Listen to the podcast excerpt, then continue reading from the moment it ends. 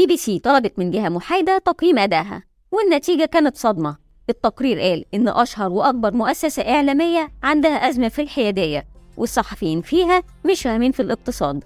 البداية كانت من مجلس إدارة BBC اللي طلب خطة من 10 نقط للتأكد من معايير الحيادية في التغطية الصحفية في الملف الاقتصادي تحديداً.